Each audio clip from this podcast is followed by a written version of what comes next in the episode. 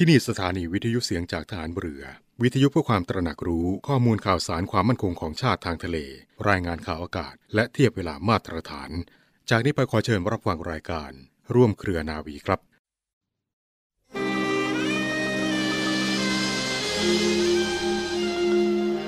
การสร้างความมั่นคงและความเจริญก้าวหน้าในชีวิต มีแนวปฏิบัติที่ใครจะแนะนำดังนี้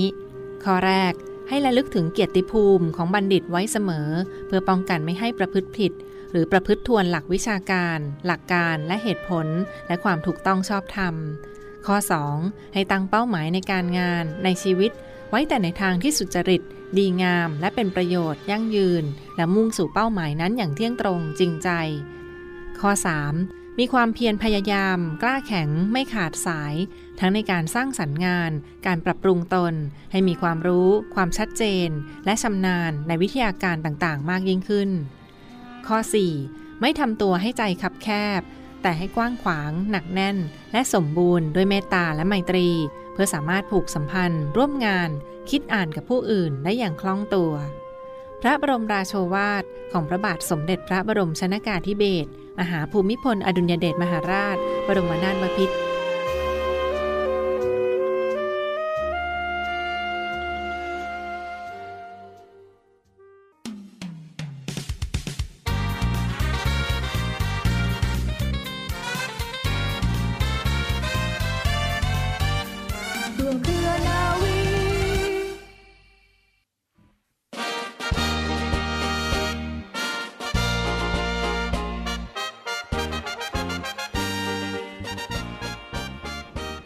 วัสดีคุณผู้ฟังทุกท่านค่ะ ขอต้อนรับคุณผู้ฟังทุกท่านเข้าสู่รายการร่วมเครือนาวี กับเรื่องราวสาระความรู้และข่าวสารที่นำมาฝากคุณผู้ฟังเป็นประจำทุกวัน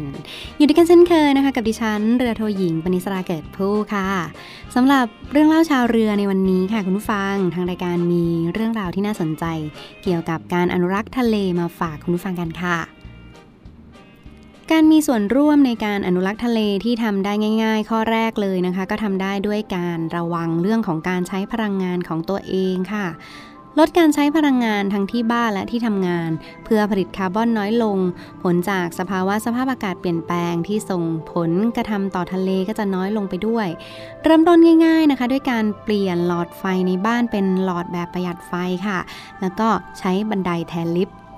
2. เลือกกินอาหารทะเลที่เป็นสัตว์ที่มาจากระบบที่ยั่งยืนค่ะ คือการเลือกกินอาหารทะเลที่ไม่ได้จับด้วยวิธีที่อันตรายต่อสัตว์อื่น หรือสภาพแวดล้อม นอกจากนี้ก็ไม่กินสัตว์ที่ใกล้สูญพันธุ์หรือว่าเสี่ยงต่อการสูญพันธุ์ด้วยนะคะ 3. ใช้พลาสติกให้น้อยลงค่ะ เพราะว่าปริมาณขยะพลาสติกส่วนหนึ่งนั้นจะไปจบลงในท้องทะเล พลาสติกที่เราทิ้งเนี่ยอาจจะพ่านไปตกอยู่ในทะเลได้โดยที่เราไม่รู้ตัวนะคะ การเริ่มง่าย ๆ ก็ด้วยการใช้ถุงผ้าอย่างจริงจัง การพกแก้วน้ำส่วนตัวเวลาที่ไปซื้อน้ำจากรถเข็นเก็บอาหารด้วยกล่องที่ใช้ซ้ำได้อย่างเช่น พวก Tupperware นะคะแทนถุงร้อน หรือการแยกขยะส่งรีไซเคิลถ้าสามารถทำได้ค่ะ 4. นะคะช่วยกันดูแลชายหาดค่ะ เริ่มต้นจากตัวเราเองก่อน อย่างเวลาที่เราไปเที่ยวทะเลนะคะ ไม่ว่าจะเที่ยวหาดหรือเที่ยวด้วยเรือ เราก็สามารถที่จะช่วยกันดูแลขยะของตัวเอง คือการเก็บกวาดให้เรียบร้อย ถ้ามีเวลาและมีกำลังที่เพียงพอก็สามารถเข้าไปร่วมกิจกรรมเก็บขยะทั้งบนบกและใต้น้ำได้ตามสะดวกค่ะ 5. ค่ะอย่าซื้อสินค้าที่ทำลายชีวิตจากทะเล ไม่ใช่แค่พวกเปลือกหอยปะการัง กระดองเต่าแต่รวมไปถึงสัตว์น้ำที่ได้มาจากการทำลายแนวปะการัง หรือการวางอวนลากมาอีกด้วย 6. นะคะการเลี้ยงสัตว์แบบรักทะเลค่ะ อ่านฉลากอาหารสัตว์เลี้ยงบางชนิดเนี่ยอาจจะทำจากเศษซากของสัตว์น้ำที่ใกล้สูญพันธุ์อย่างเช่นปลาทูน่าชนิดหายากนะคะ หรือถ้าเลี้ยงแมวค่ะ ก็ต้องอย่าทิ้งอุจจาระ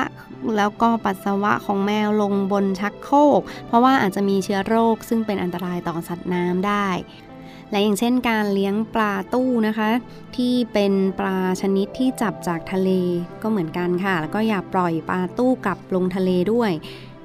เพราะอาจจะเป็นปลาที่ไม่เคยมีอยู่ในทะเลแถวนั้น ซึ่งจะสามารถทำลายระบบนิเวศของพื้นที่ได้ด้วยค่ะ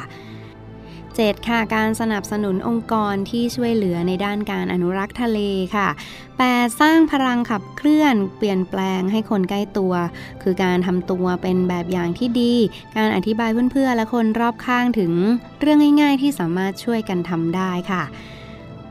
9. นะคะ เดินทางแบบรักทะเลค่ะ อย่างเวลาเราเดินทางด้วยเรือหรือกิจกรรมที่เกี่ยวข้องกับทะเลเนี่ยก็ให้ระวังและปฏิบัติตามข้อควรระวังต่างๆนะคะ เช่นการไม่เข้าใกล้ หรือการไปเหยียบทับแนวปะการัง แล้วก็การไม่ทิ้งขยะลงในแม่น้ำลำคลองก็ทะเลค่ะ และสุดท้ายนะคะข้อ 10 ค่ะคุณผู้ฟังคือการเติมความรู้รอบตัวเกี่ยวกับทะเล และสัตว์น้ำทุกชีวิต เชื่อมต่อกับทะเลและมหาสมุทรทางใดก็ทางหนึ่ง ยิ่งมีความรู้มากขึ้นเนี่ยเราก็จะเข้าใจมากขึ้น แล้วก็ไม่เผลอไปทำร้ายทะเลโดยที่ไม่ได้ตั้งใจค่ะค่ะและที่จบลงไปแล้วนั้นนะคะ คุณผู้ฟังก็คือเรื่องราวที่น่าสนใจเกี่ยวกับการมีส่วนร่วมในการอนุรักษ์ทะเลอย่างง่ายที่ทางรายการนำมาฝากคุณผู้ฟังกันค่ะ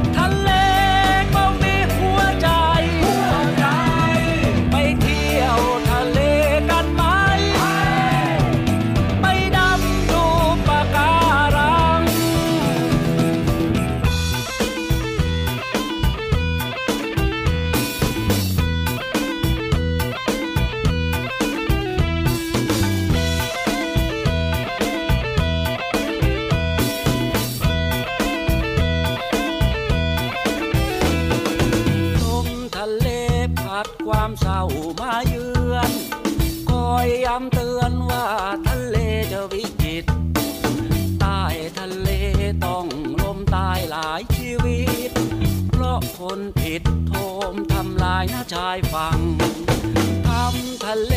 หาคงเป็นทะเล เติมทะเลด้วยแนวรั้วปะการัง โลกทะเลจะได้ดูไม่น่าชัง โลกมนุษย์ก็จะยังคงน่าอยู่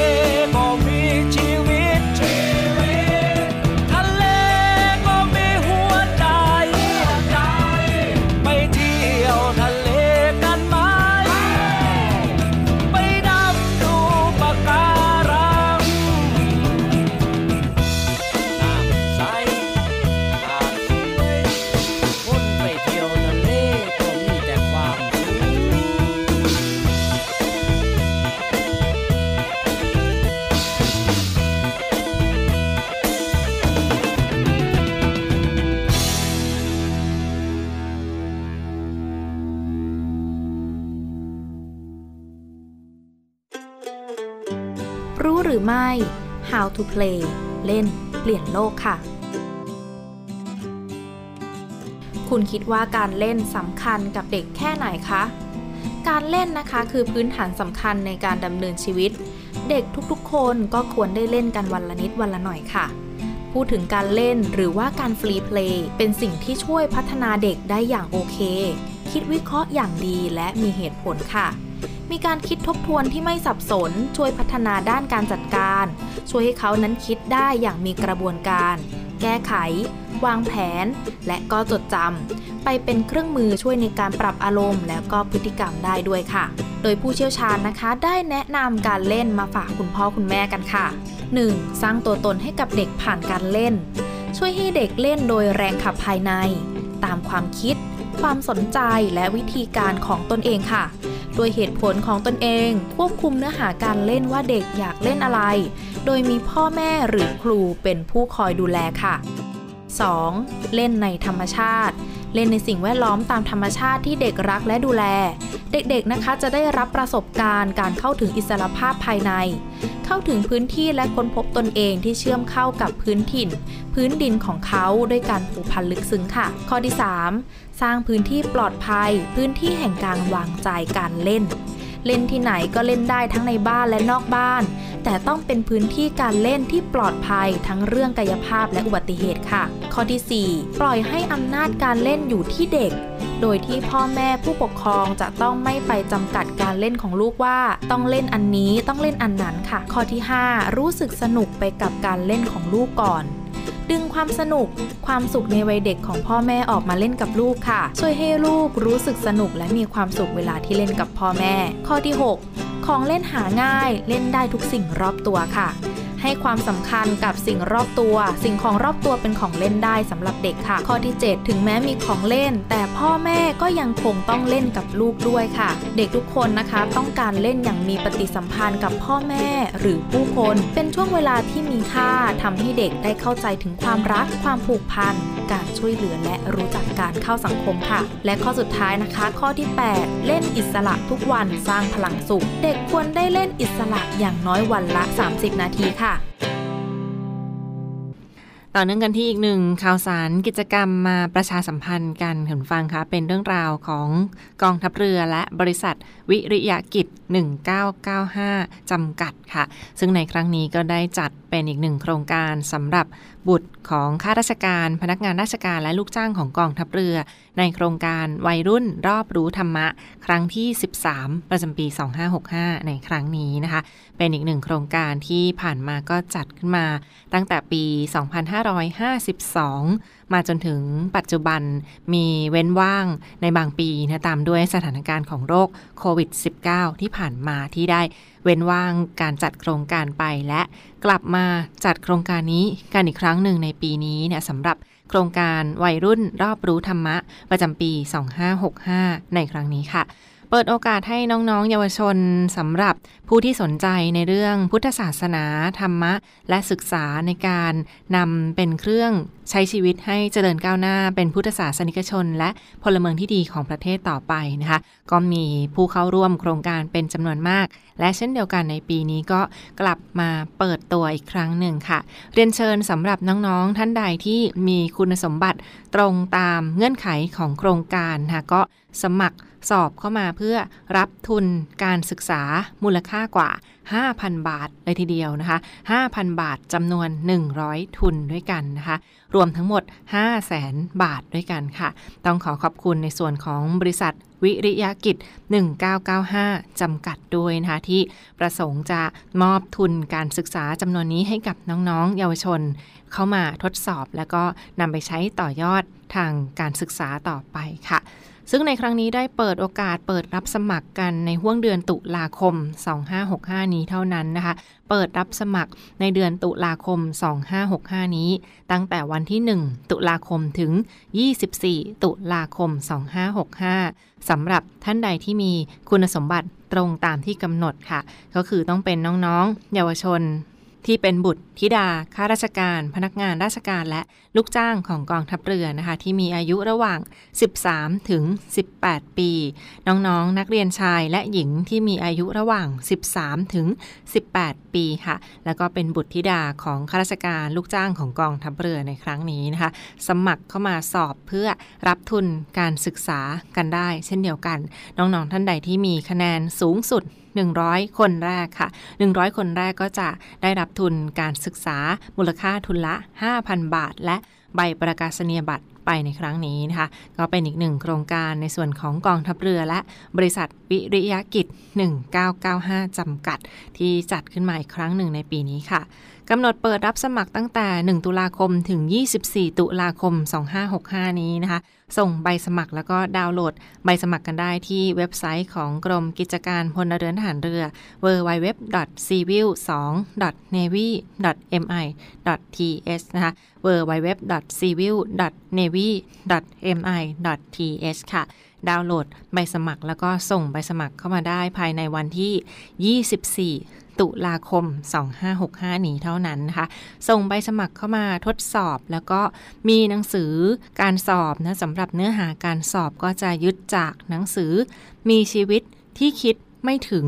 มีชีวิตที่คิดไม่ถึง ซึ่งเขียนนามปากกาโดยคุณสรันไมตรีเวทนะหรือว่านามปากกาดังตรินค่ะ หนังสือที่ชื่อว่ามีชีวิตที่คิดไม่ถึง เขียนโดยนามปากกาคือคุณดังตลินนั่นเองนะคะ อ่านหนังสือเล่มนี้แล้ว ทดสอบความรู้เกี่ยวกับธรรมะเรียบร้อยแล้วค่ะ ก็จะนำไปศึกษาไปทดสอบ แล้วก็ท่านใดที่มีคะแนนสูงสุด 100 คนแรกค่ะ ก็จะได้รับทุนการศึกษาทุนละ 5,000 บาท และใบประกาศนียบัตรอีกครั้งหนึ่ง จากในส่วนของบริษัทวิริยากิจ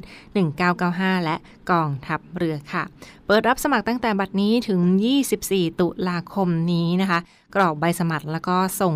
มาที่ในส่วนของกรมกิจการพลเรือนทหารเรือและ ในส่วนของหน่วยขึ้นตรงของกองทัพเรือด้วยค่ะ ก็จะมี รายละเอียดทางเว็บไซต์เนี่ยลองเข้าไปดูกันได้ที่ในส่วนของเว็บไซต์จากกรมกิจการพลเรือนทหารเรือนะคะเดนิว่าก็เป็นอีกหนึ่งโครงการดีๆ ที่จัดขึ้นมาเพื่อกระตุ้นให้น้องๆ เยาวชนนะได้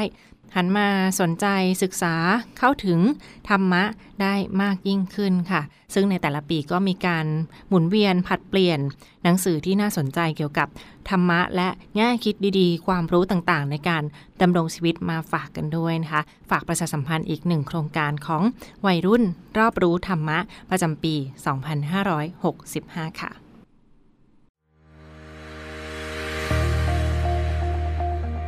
รวมใจพัก รักชาติ ราชศรัทธา ขอเชิญร่วมติดตามข่าวสาร ภารกิจ และเรื่องราวที่น่าสนใจของกองทัพเรือ ผ่านช่องทาง YouTube กองทัพเรือ โดยการกดไลค์กดติดตาม YouTube Channel กองทัพเรือ Royal Thai Navy Official Channel มาอัปเดตข่าวสารและร่วมเป็นส่วนหนึ่งกับกองทัพเรือที่ประชาชนเชื่อมั่นและภาคภูมิใจ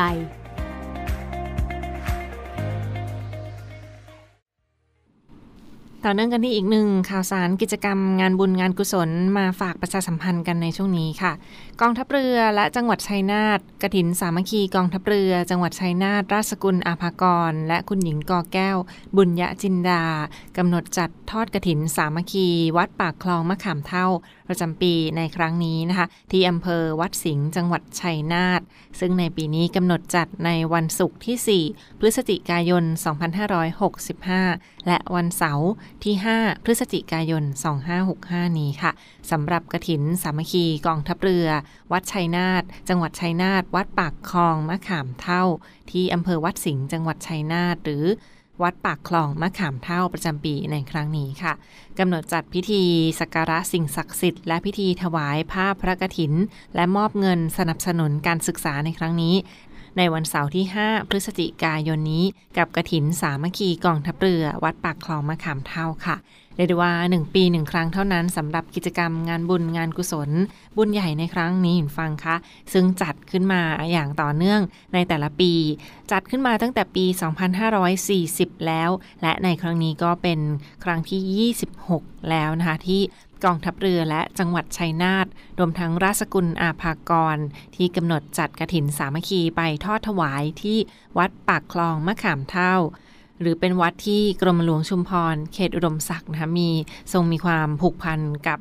พื้นที่แห่งนี้เป็นอย่างสูงเลยทีเดียวค่ะ ในส่วนของกองทัพเรือจังหวัดชัยนาทและราชกุลอาภากร ได้นำกระถินสามัคคีไปทอดถวาย ที่วัดปากคลองมะขามเท่า โดยมีวัตถุประสงค์เพื่อรวบรวมจตุปัจจัย จากท่านผู้มีจิตศรัทธานำเงินการกุศลในครั้งนี้ไปบูรณะปฏิสังขรณ์ภายในวัดที่ชำรุดสุดโทรมและเป็นการเทิดพระเกียรติพลเรือเอกพระเจ้าบรมวงศ์เธอ พระองค์เจ้าอาภากรเกติวงศ์กรมหลวงชุมพรเขตอุดมศักดิ์องค์บิดาของทหารเรือไทย ซึ่งมีหลวงปู่สุขอดีตเจ้าอาวาสวัดปากคลองมะขามเท่า เป็นพระอาจารย์ในครั้งนั้นนะคะ นอกจากนี้เงินที่ได้รับบริจาคกก็จะนำไปสนับสนุนทุนการศึกษาให้กับนักเรียนในโรงเรียนที่อำเภอวัดสิงห์จังหวัดชัยนาทในครั้งนี้ค่ะ และก็ได้รับเกียรติจากคุณหญิงกอแก้วบุญยจินดาและคณะร่วมเป็นเจ้าภาพ ในการทอดกระถินสามัคคีด้วยในครั้งนี้นะคะ ซึ่งถือได้ว่าวัดปากคลองมะขามเท่าก็เป็นวัดที่มีชื่อเสียงมาอย่างยาวนานนะคะ เดิมนั้นเป็นวัดร้างชื่อวัดอู่ทอง และต่อมาหลวงปู่สุขได้เข้ามาอยู่ประจำก็มีการพัฒนาวัดขึ้นมาใหม่ และเปลี่ยนชื่อเป็นวัดปากคลอง ซึ่งสถานที่ตั้งนั้นก็อยู่กับ ปากคลองมะขามเท่า ชาวบ้านจึงติดปากเรียกกันว่า วัดปากคลองมะขามเท่า มาจนถึงปัจจุบันค่ะ รวมทั้งตำนานเรื่องเล่าขานที่มีชื่อเสียงมาอย่างยาวนานถึง อานิสงของหลวงปู่สุขนะที่พระองค์ได้มีทั้งอาคมเวทมนต์เก่งกาจสามารถเสกใบไม้ให้เป็นสิ่งต่างๆได้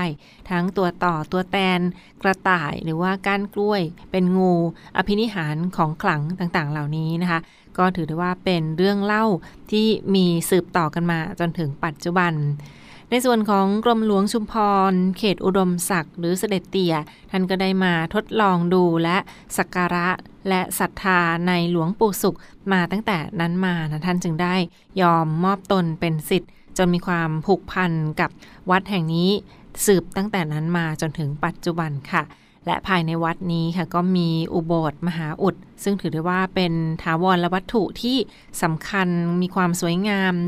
และภายในผนังโบสถ์ค่ะก็มีภาพวาดฝีพระหัตถ์ของกรมหลวงชุมพร เขตอุดมศักดิ์ที่ทรงวาดภาพพระพุทธประวัติด้วยพระองค์เองนะคะ ปรากฏให้เห็นจนถึงปัจจุบันค่ะเรียกได้ว่ากิจกรรมงานบุญงานกุศลในครั้งนี้ก็เวียนมาบรรจบอีกครั้งหนึ่งนะสำหรับท่านใดที่ อยู่ใกล้เคียงในพื้นที่หรือว่ามีสนใจจะร่วมบริจาคบุญทำนุบำรุงพระพุทธศาสนากันได้ในครั้งนี้นะคะดลบันดาลให้มีความสุขความเจริญในชีวิต